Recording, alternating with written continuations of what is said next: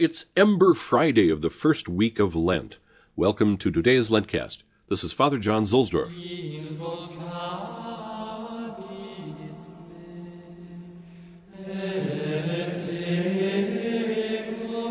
The Roman station today is at Santi Dodici Apostoli, the Basilica of the Twelve Apostles. Today is also Ember Friday in Lent, and the Twelve Apostles Church is the station church on all four of the liturgical year's Ember Fridays. The first ancient church established was nearby, closer to the Forum of Trajan. It was built in the mid 4th century under Pope Julius I, but it was rebuilt in its present location in the 6th century and was dedicated in 570 by Pope Pelagius to commemorate near Vesuvius at Mons Lactarius the defeat of the Goths, uh, not the ones with black eye makeup. That 6th century church, well under street level now, had a raised altar which exists still below the high altar. There you find the relics of the apostles Philip and James the Lesser, son of Alphaeus, who was beaten to death with fuller's clubs. He is often depicted with such a club in paintings and statues. The relics were actually lost for a long time and then rediscovered only in 1873.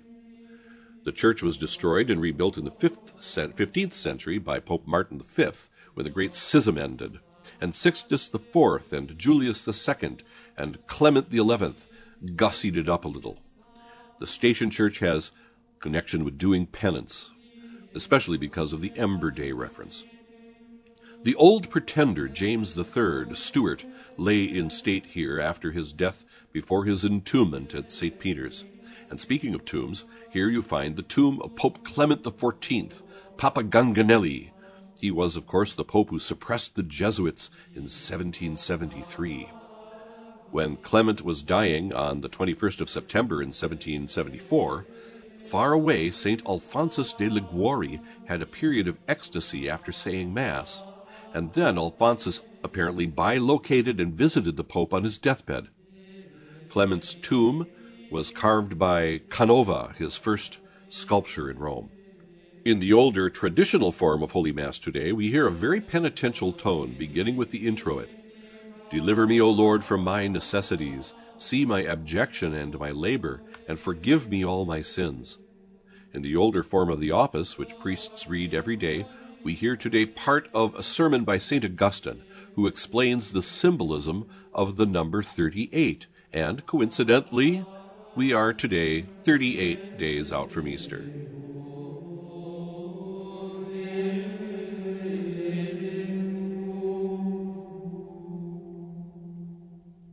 From Toward Easter by Patrick Troadec. Let us admire the patience of the paralytic in the Gospel, who had been sick for thirty eight years. Paralysis is a terrible illness. Not to be able to move at will, to be always dependent on others, is no small trial, and what increases the difficulty of a suffering is its duration. To be sick is never pleasant, but to be sick for nearly forty years is a suffering even more painful. What shows the patience of this sick man is first the fact that he comes back to the pool every year hoping to be healed. He could have given up after 10 years, after 20 years, after 30 years, but no, he does not lose hope. He still comes back after 38 years of illness.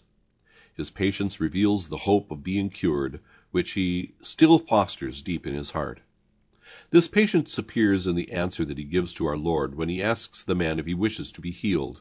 He could have said, how canst thou ask me such a question? Thou canst see perfectly well what a miserable state I'm in.